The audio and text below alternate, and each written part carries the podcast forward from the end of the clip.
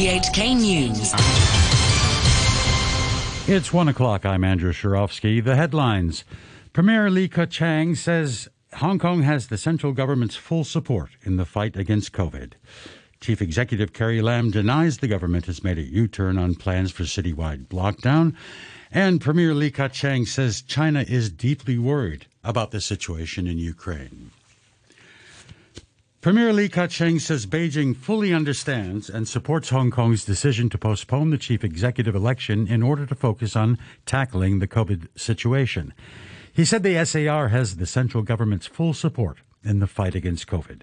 Mr. Li spoke through an interpreter.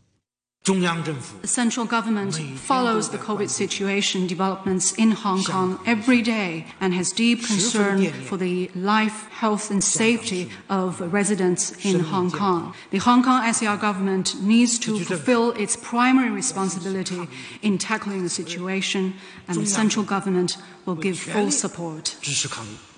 Chief Executive Carrie Lam has dismissed accusations that her administration has made a U turn on its COVID 19 policies or had deliberately leaked information to the media to gauge public opinion. Asked whether the government could send clearer messages to the public, Mrs. Lam said the unprecedented pandemic situation had outgrown the government's capacity and all policy adjustments are aimed at helping Hong Kong to cope better with the pandemic and saving lives. She also said she's frustrated with supposed government leaks, adding that she's happy to answer questions at her daily press conferences. From now on, two days ago, I started this uh, daily press conference.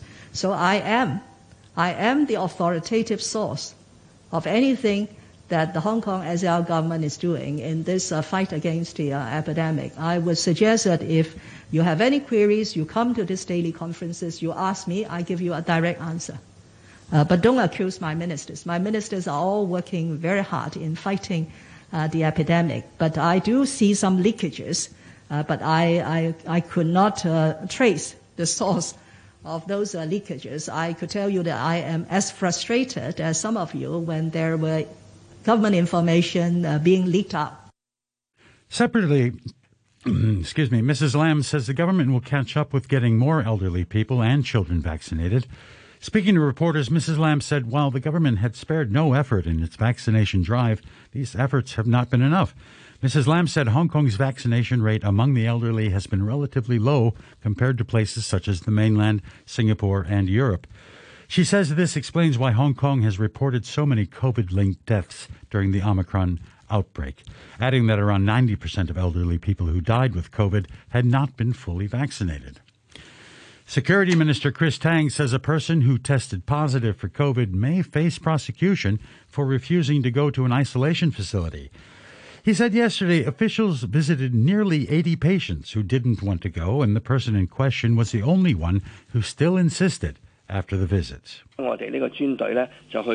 This special team of ours visited 79 homes. We explained to these people, and 78 of them adhered to our demands to go to isolation facilities. For the only one left, we are reviewing the evidence. We may prosecute the person by issuing a summons later on. Mr. Tang said on RTHK that although some isolation facilities are better than others, people shouldn't mind where they go. That's because it's everyone's responsibility to fight the pandemic in order for society to return to normal. Police say they've arrested a 23 year old man in connection with an attack on an elderly man in Pacific Place. Investigators say they received a report about a 70 year old man lying unconscious in the Admiralty shopping mall on Wednesday evening. The victim was said to have suffered injuries to his face and head. Officers say the suspect has been detained for further investigation and they're appealing for witnesses. Social welfare lawmaker Tik Chi Yuen says a closed loop system to prevent COVID infections in nursing homes needs to have 100% participation from residents and staff. Otherwise, it's meaningless. The government suggested the closed loop system for care home staff this week, but said it wasn't mandatory. Mr. Tik told Vicky Wong that it wouldn't be an easy system to arrange, and there were other options to protect elderly residents. For example, more isolated place and uh, vaccination for the elderly should be carried on. So the closed loop arrangement is one choice, but how to improve it, we need to listen the voice from the sector. Up to now, they start to, the discussion. If more staff accept this arrangement, it will be one way. A group representing employers of foreign helpers says it's troublesome to find affordable quarantine hotels for them. Betty Yung, chairperson of the Hong Kong Employers of Domestic Helpers Association, was commenting after the government redeployed, for other anti epidemic purposes, two hotels that were set aside for helpers. Yung told Janice Wong that even though employers could now choose from any of the 44 designated quarantine hotels, it may be difficult to find budget options. I have agency, actually, uh, some not easy. The arrangement is not easy. But anyway, the government, because they have changed to uh, 44 hotels, uh, they have more choice. And also, some are cheaper and some are very expensive. So it depends on the employers whether financially can support them to allow the girls to stay there. Premier Li Keqiang says China is deeply worried about the situation in Ukraine and is willing to work with the international community to help restore peace. At a press conference, Mr. Li said the utmost effort should be made to support ceasefire negotiations between Russia and Ukraine. He spoke through an interpreter. 中国始终是奉行 China has all along followed an independent foreign policy of peace and never targets third parties in developing bilateral ties. We want to develop cooperation with all countries on the basis of mutual respect and mutual benefit to bring greater stability to today's world. The Ukrainian government says not a single civilian was able to leave the besieged city of Mariupol yesterday, accusing Russian forces of again violating a temporary ceasefire to allow evacuations. Aid agencies say the people trapped in Mariupol are facing apocalyptic conditions in freezing temperatures with nothing to eat or drink. The BBC's Jeremy Bowen is following developments from Kiev. The Mariupol City Council put a message on social media saying shelling had started again, forcing a convoy bringing in humanitarian supplies to turn back.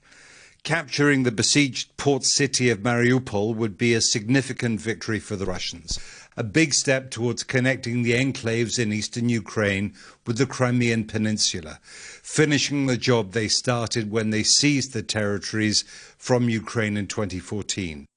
Diplomats at the United Nations Security Council say they'll meet today at the request of Russia, where they're expected to discuss claims by Moscow that the United States is involved in biological warfare programs in Ukraine. The U.S. has dismissed the Russian allegations, as has President Zelensky in Ukraine. They accuse us, once again us, that we're allegedly developing biological weapons. Allegedly, we're preparing a chemical attack. This makes me really worried because we've been repeatedly convinced if you want to know Russia's plans, look at what Russia accuses others of. Look, spreading such accusations in the Russian media shows it is they who are capable of this. Security experts in the airline industry have expressed concern that surface to air missiles in Ukraine could end up in the wrong hands. Analysts fear they could then be bought by militant groups. Several Western countries are supplying Ukrainian forces with shoulder launched missiles to help them resist the Russian assault. Here's the BBC's Frank Gardner. The Starstreak missile system, which the Defense Secretary announced this week may soon be sent to Ukraine, is one of the fastest and most sophisticated means of bringing down an aircraft in flight. It's part of a package of military support for Ukraine, now under consideration as it battles to fend off the Russian advance. But airline safety analysts are more concerned about Ukraine's aging stock of Soviet designed SAM 7 and other missiles, which, amid the chaos of war, they fear could end up in the hands of organized criminals. Health researchers say the number of lives claimed by the COVID pandemic around the world may be more than three times higher than official records indicate. The BBC's Michelle Roberts has the details. Official records suggest COVID has killed around 6 million people globally, but this new estimate puts the number at over 18 million lives lost. Accurate counts are tricky since not every country collects data. The team at Washington University looked at data from governments about excess deaths, how many more people have died than would be expected, the highest rates were in low income countries in Latin America, Europe, and sub Saharan Africa. But deaths were also fairly high in some high income countries, such as Italy and parts of the US. Officials in Washington and Seoul say North Korea has been testing a powerful new long range missile system in what the Biden administration called a serious escalation. The BBC's Laura Bicker reports from Seoul. North Korea hasn't launched a long range missile or conducted a nuclear test since 2017. It was part of an agreement reached between leader Kim Jong un and the US President Donald Trump. But Pyongyang has issued warnings for more than a year that it was developing new technology and bigger weapons. Analysts believe the recent launches were to try out parts of a new intercontinental ballistic missile, despite North Korea claiming it had tested cameras for a new spy satellite. Satellite launches use the same type of technology as long range missile tests. A short time ago, the Hang Seng Index was at 20,179. That's 710 points down on the previous close. Turnover stands at $100 billion. In currencies, the US dollar will buy you 116.47 yen. The euro is standing at 1 US dollar and 10 cents, and the pound is worth 10 Hong Kong dollars and 24 cents. To sports, and we start with football, where the uncertain future of Chelsea Football Club doesn't appear to have affected the players on the pitch. The Blues beat Norwich 3 1 in the Premier League just hours after their Russian owner, Roman Abramovich, had sanctions slapped on him by the British government. This means his recently announced plans to sell the club are now on hold. Chelsea manager Thomas Tuchel says they will try and focus on the football. We focus to to keep the, the, the, mentality and the attitude right in, in our training ground and, and within the team. And so far we can trust each other and, and this will not change as long as we have have enough shirts and as long as we have, have uh, a, uh, a bus to drive to the games, we will be there and we will uh, compete hard. England and Chelsea midfielder Mason Mount was on the score sheet for the Blues. He says they can only concentrate on playing. When you've got a game at seven o'clock that's the only focus in your head as players is what we can do on the pitch, the result that, that, that matters the most. And I thought I'm very proud of the team to, to really step up and to perform under the circumstances. It's not it's not easy. Uh, everyone knows what's going on. It's difficult. And here's the BBC's Alex Capstick with more on how the sanctions on Roman Abramovich will affect Chelsea. It seems Roman Abramovich, who bought Chelsea back in 2003, he knew that this was coming. A couple of weeks ago, he said he was passing control of the club to the board. Then last week, he announced Chelsea was up for sale and that he wanted it done quickly. And we now know why. These sanctions were on the way. But the government has made it clear that they will allow the club to operate. Uh, in fact, Chelsea got a home game at Stamford Bridge on Sunday. However, the sale of the club is not going to happen yet, and there are other significant restrictions, and they do impact on the fans. So only season ticket holders and those who have, those who have previously bought tickets will be allowed into home games on match days. They can buy a drink, they can get a bite to eat, but the merchandise shop that's been closed. The sanctions also mean the club can't buy or sell players, they can't do deals on existing contracts, and although salaries will continue to be paid. The club can no longer, of course, rely on those regular contributions of cash from Roman Abramovich. Elsewhere in the Premier League, Newcastle continued their run of good form with a 2 1 win away at Southampton. The Magpies are unbeaten in the past nine games. Wolves defeated Watford 4 0, and Aston Villa won 3 0 away at struggling Leeds United, who have managed only one point from the past eight matches. In the Europa League, Barcelona were held to a nil-nil draw at home against Turkish side Galatasaray, and uh, in the first leg of their round of 16 tie. Spanish side Sevilla defeated English club West Ham 1-0. Italian club Atalanta beat German side Bayer Leverkusen two, uh, excuse me, three to two. While Scottish champion Rangers beat Red Star Belgrade 3 0. The Major League Baseball lockout is set to end. Players have voted to accept the league's latest offer for a new labor deal, paving the way for an end to a lockout that's lasted nearly 100 days. The full regular season will begin in less than a month. Here's RTHK's North American sports correspondent, Ray Jovanovich. Well, it was uh, very much anticipated, to be honest, Damon. And, and, at the end of the day, we have a situation where you have billionaire owners battling with millionaire ball players over terms of a 10 to 11 billion dollar a year revenue scheme. And it was only a matter of time before cooler heads prevailed and an agreement was reached, and we'll get baseball and opening day at the beginning of April.